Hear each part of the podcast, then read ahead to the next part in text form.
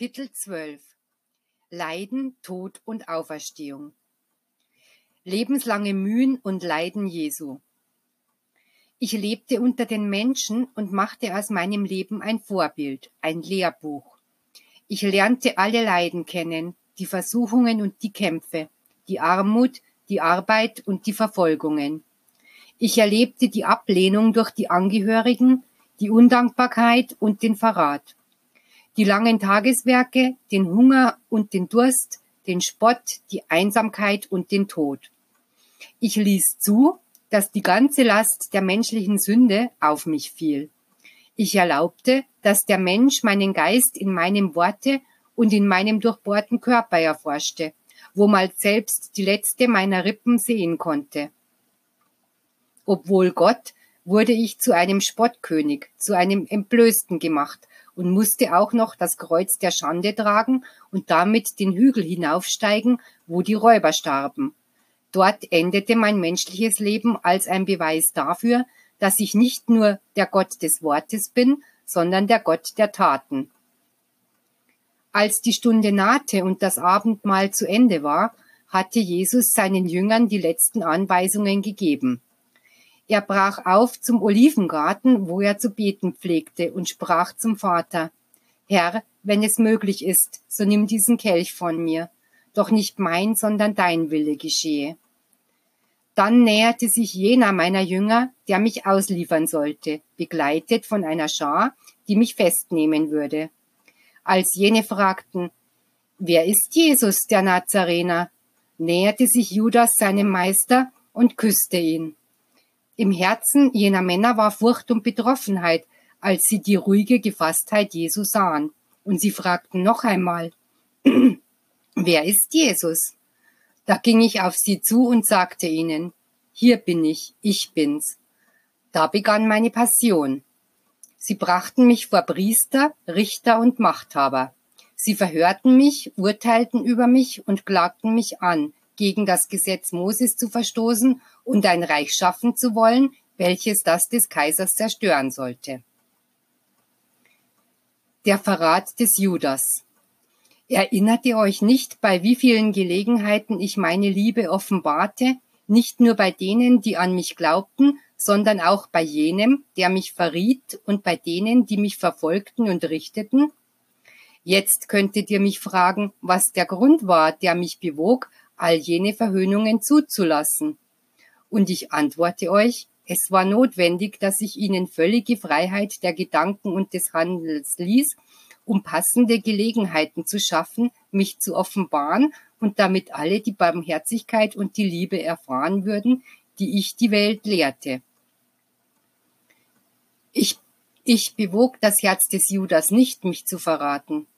Er war Werkzeug eines bösen Gedankens, als sein Herz von Finsternis erfüllt war. Doch angesichts der Untreue jenes Jüngers zeigte ich ihm meine Vergebung.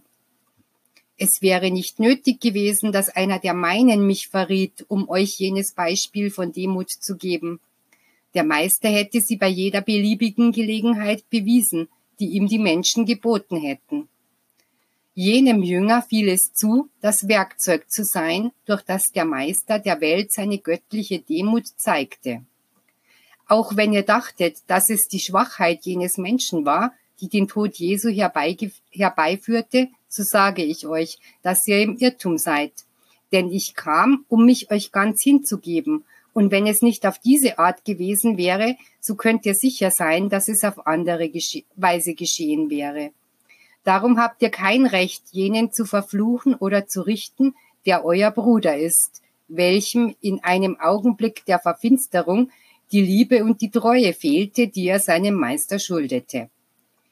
Wenn ihr ihm die Schuld an meinem Tode gebt, warum segnet ihr ihn nicht, da ihr wisst, dass mein Blut für die Rettung aller Menschen vergossen wurde?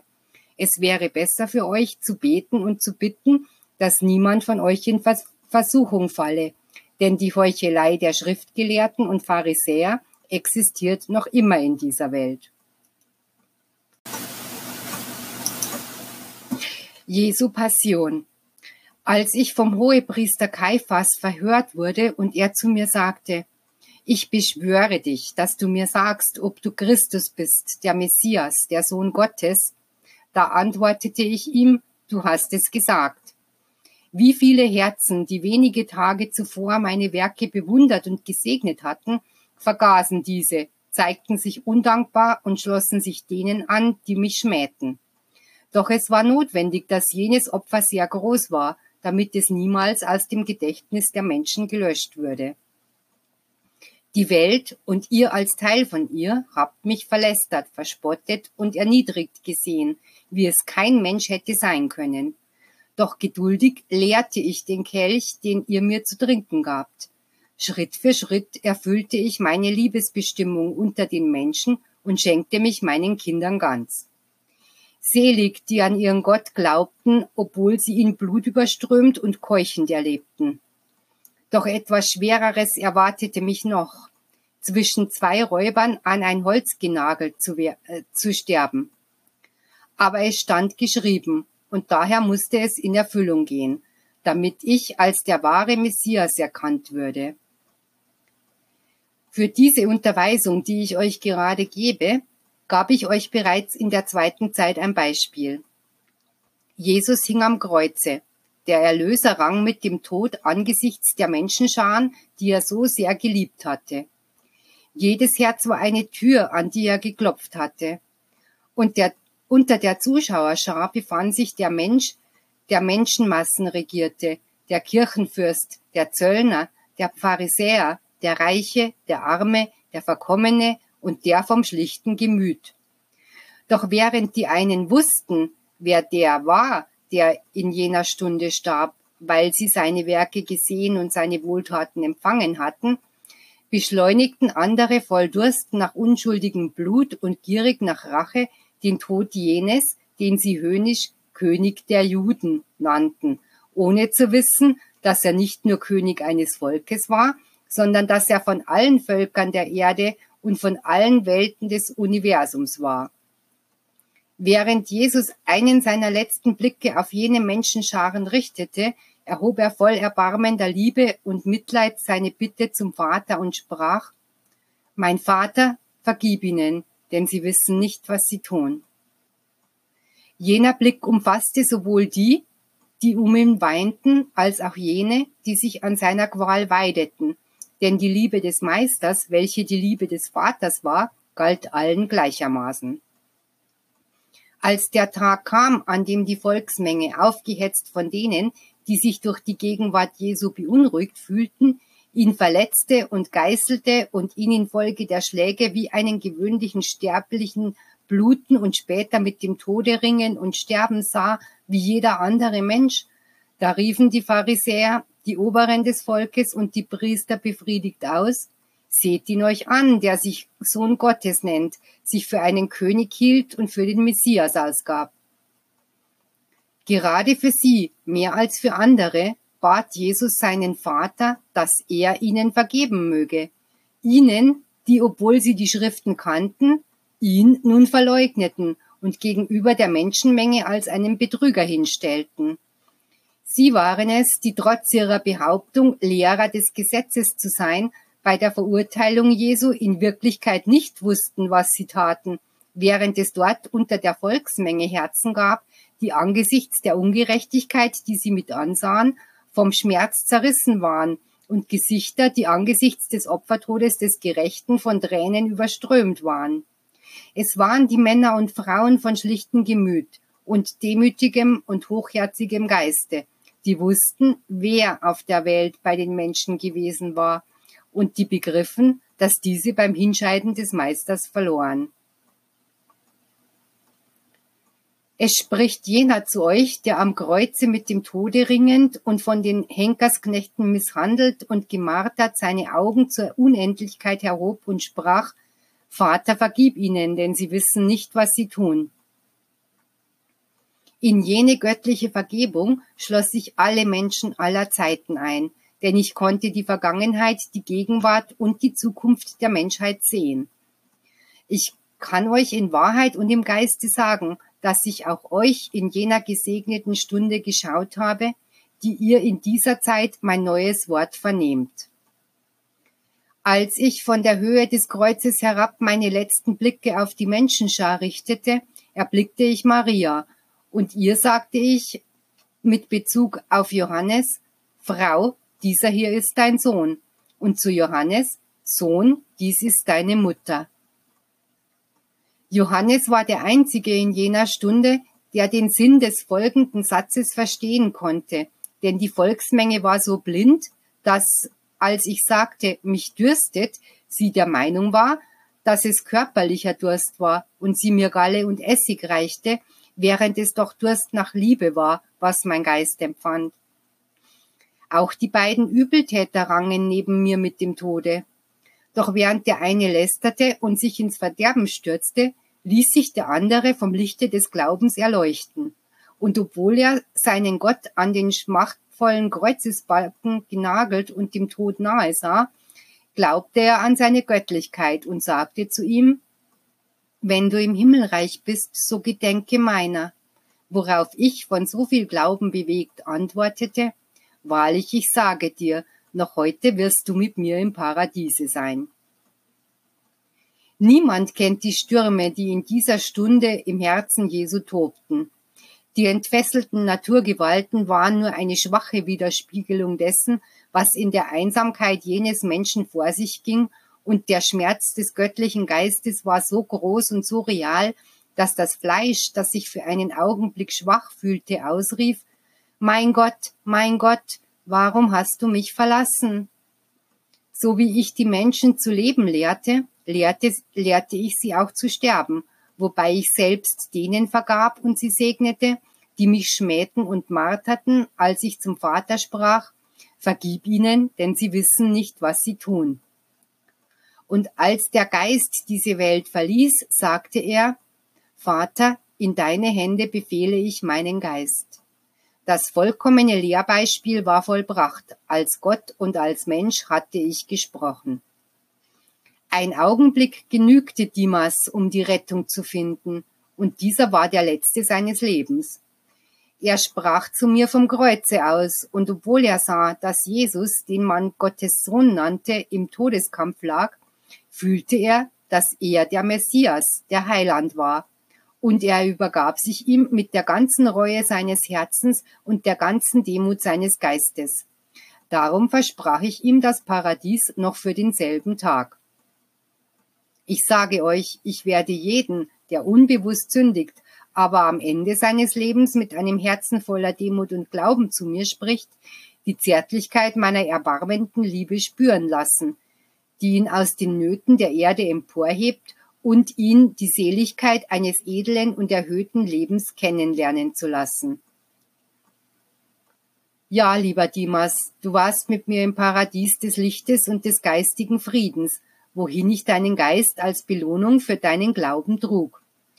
Wer hätte denen, die daran zweifelten, dass in Jesus, sterbend und blutend wie er war, ein Gott wohnte, wohl sagen können, dass sich in dem Räuber, der zu seiner Rechten im Todeskampf lag, ein Lichtgeist verbarg?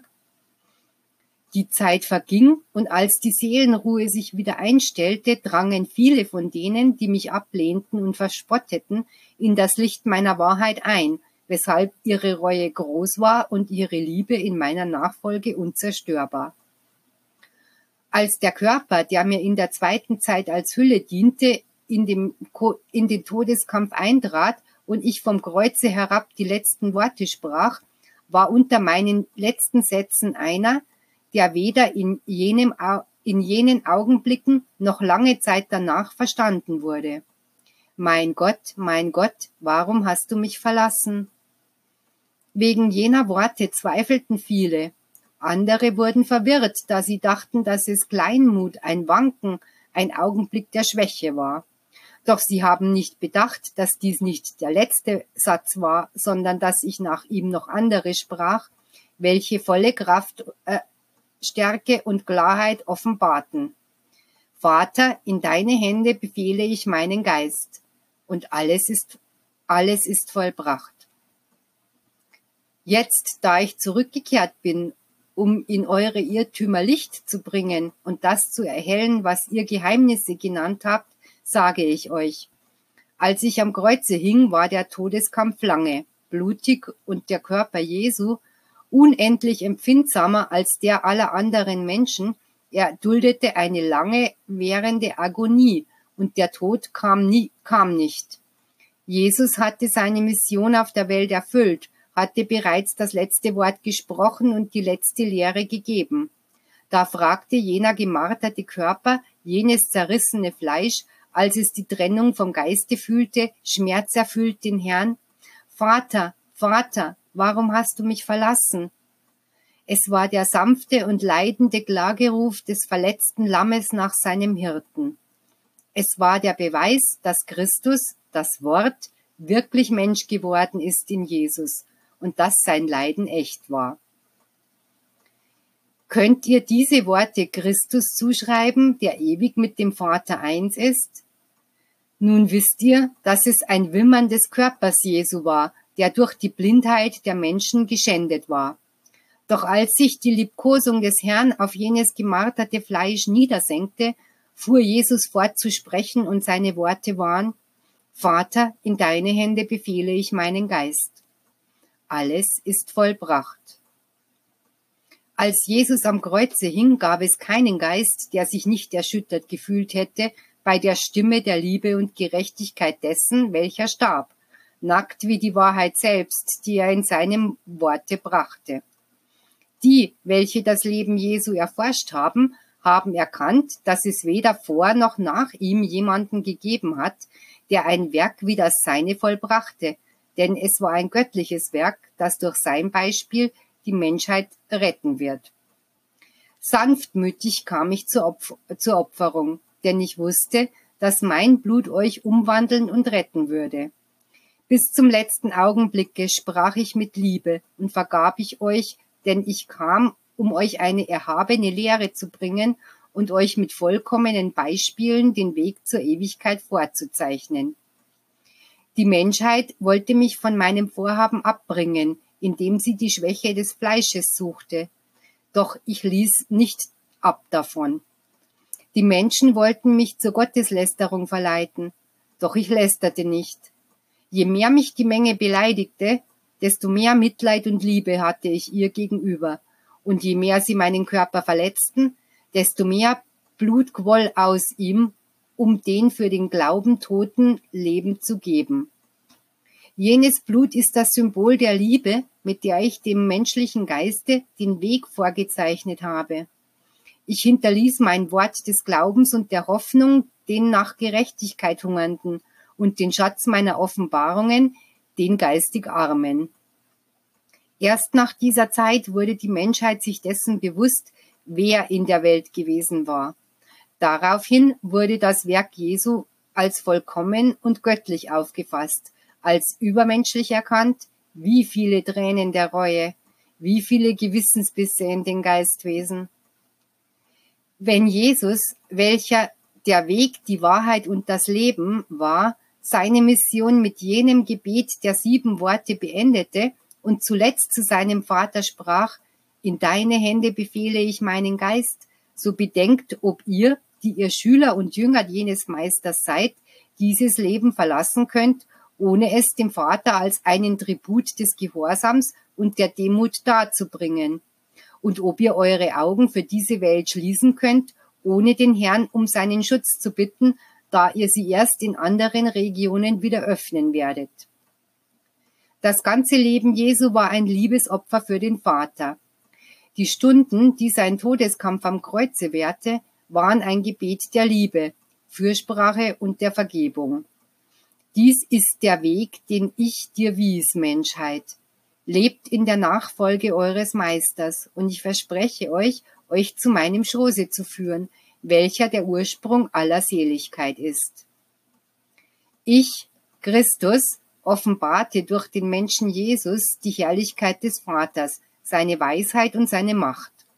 Die Macht wurde angewandt, um Wunder zu vollbringen zum Wohle derer, die in ihrem Geiste Glauben benötigten, in ihrem Verstande Licht und in ihrem Herzen Frieden. Jene Macht, welche die Kraft der Liebe selbst ist, wurde über die Notleidenden ausgegossen, um sich ihnen ganz hinzugeben, was so weit ging, dass ich sie für meinen eigenen Körper nicht gebrauchte, der sie in der Todesstunde gleichfalls benötigte. Ich wollte keinen Gebrauch von meiner Macht machen, um äh, den durchdringenden Schmerz meines Körpers zu vermeiden.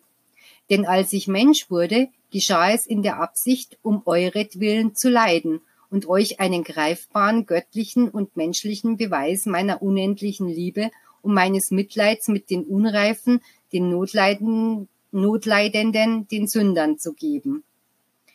Alle Macht, die ich an anderen offenbarte, sei es, dass ich einen Aussätzigen heilte, einem Blinden das Augenlicht wiedergab und Beweglichkeit dem Lahmen, oder dass ich die Sünder bekehrte und Tote auferweckte, alle Vollmacht, die ich vor den Menschenmengen offenbarte, um ihnen Beweise für meine Wahrheit zu geben, indem ich ihnen meine Machtbefugnis über die Naturreiche und meine Macht über Leben und Tod bewies, wollte ich für mich nicht anwenden, womit ich zuließ, dass mein Körper jene Passion durchlebte und jenen Schmerz erlitt.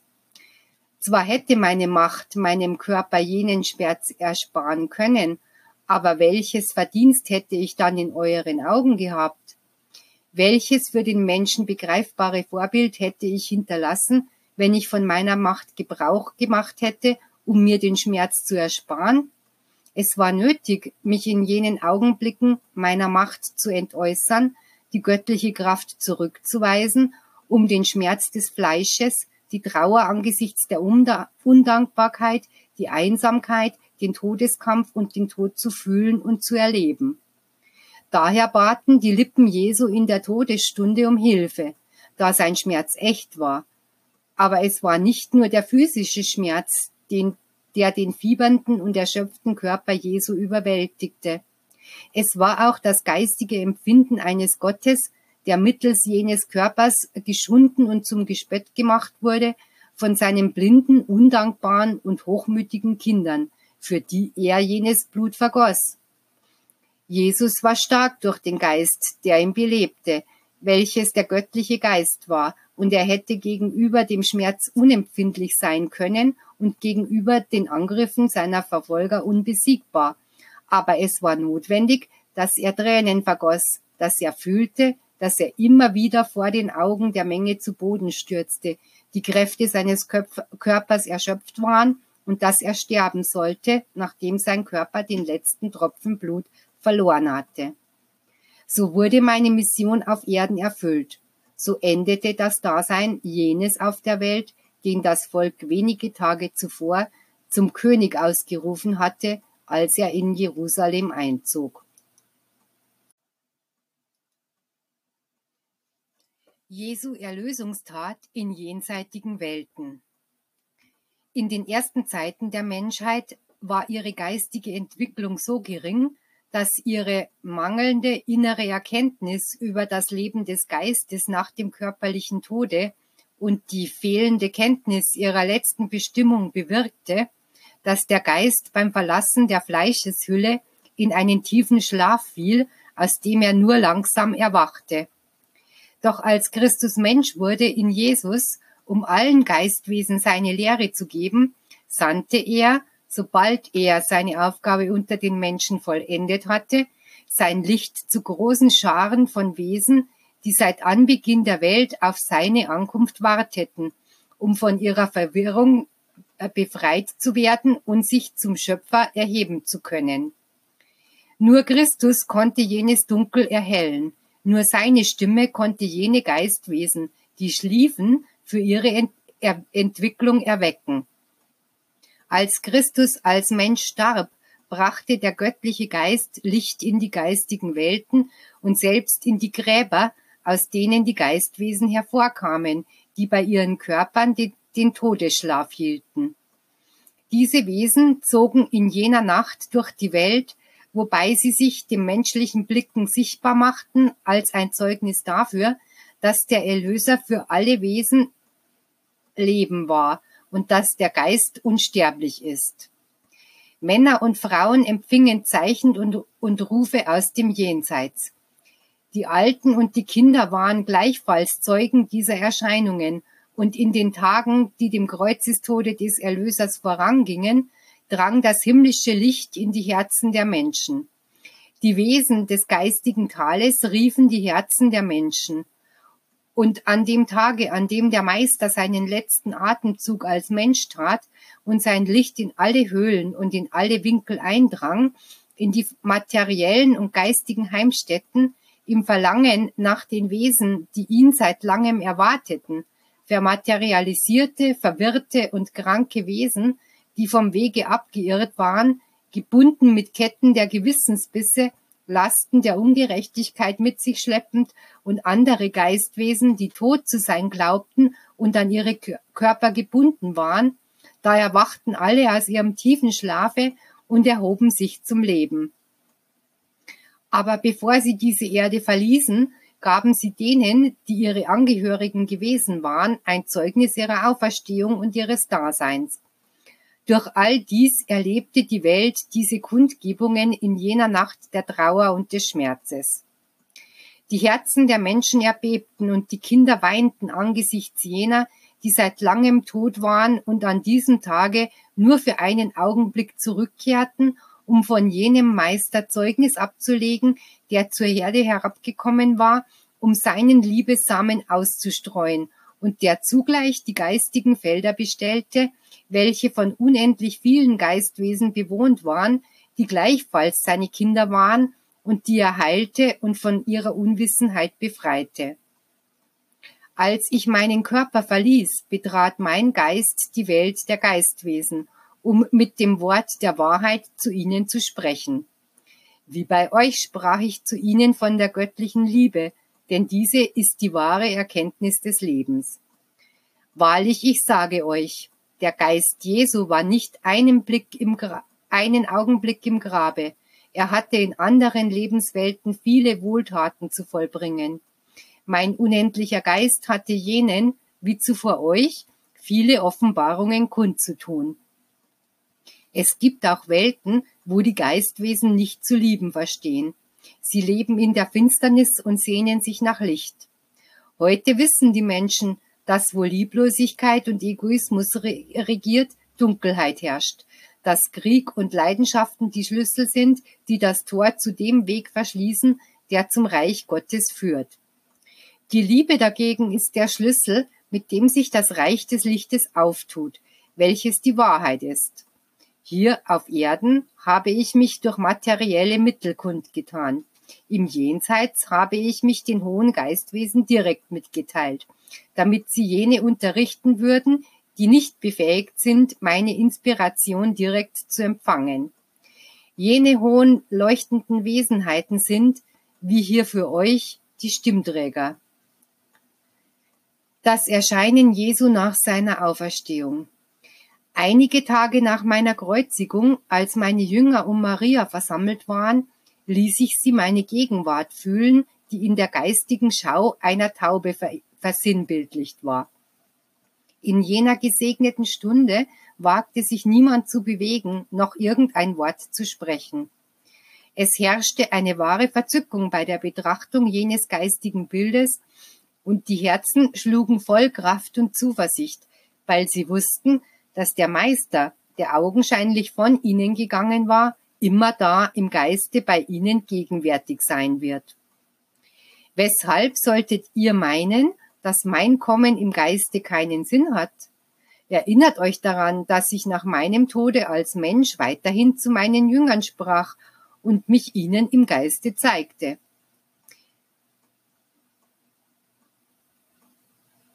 Was wäre aus ihnen geworden ohne jene Manifestationen, die ich ihnen gewährte, die ihren Glauben stärkten und ihnen für ihre Missionsaufgabe neuen Mut einflößten.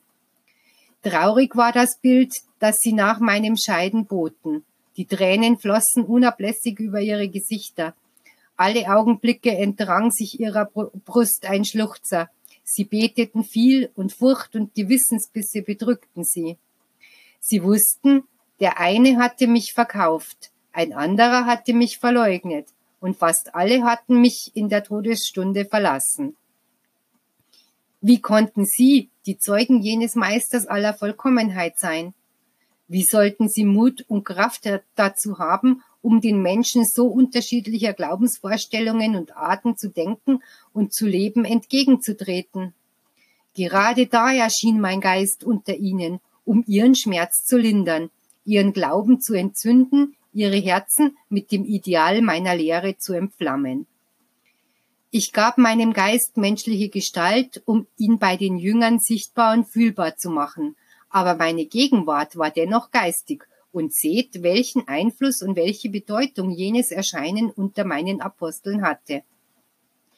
Mein Opfer war vollbracht, doch im Wissen, dass jene Herzen mich mehr denn je benötigten, weil sich in, ihr, in ihrem Innern ein Sturm von Zweifeln, Leiden, Verwirrungen und Befürchtungen erhoben hatte, nahte ich mich ihnen sogleich, um ihnen einen weiteren Beweis meiner unendlichen Barmherzigkeit zu geben.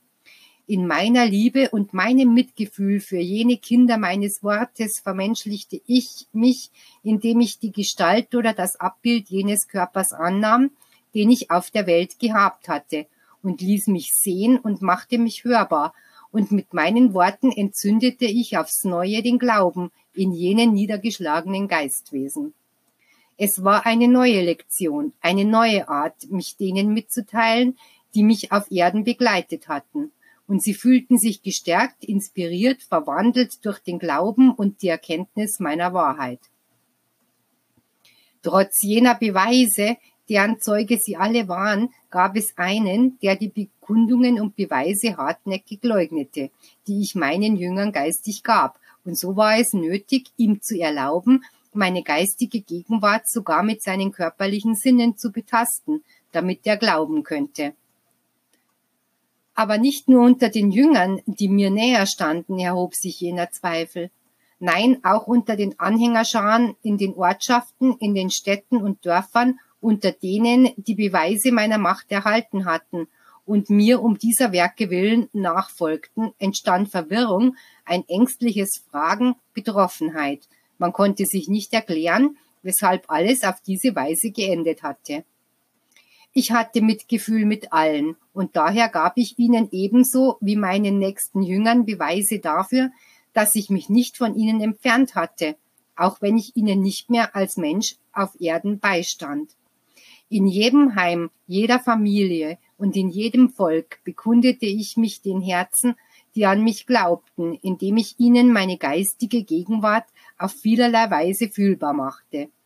Da begann der Kampf jenes Volkes von Christen, die ihren Meister auf Erden verlieren mussten, um sich zu erheben und die Wahrheit zu verkünden, die er ihnen offenbart hatte. Ihr alle kennt ihre großen Werke. Als ich mich in der zweiten Zeit meinen Jüngern zum letzten Male sichtbar machte zwischen Wolken, war Traurigkeit in ihnen, als ich ihrem Blick entschwand, weil sie sich in diesem Augenblick alleingelassen fühlten. Aber danach hörten sie die Stimme des Engelsboten des Herrn, der zu ihnen sprach. Ihr Männer aus Galiläa, wonach haltet ihr Ausschau? Diesen Jesus, den ihr heute in den Himmel habt auffahren sehen, werdet ihr in der gleichen Weise herabkommen sehen. Da verstanden sie, dass der Meister, wenn er zu den Menschen zurückkehren würde, dies geistig tun würde.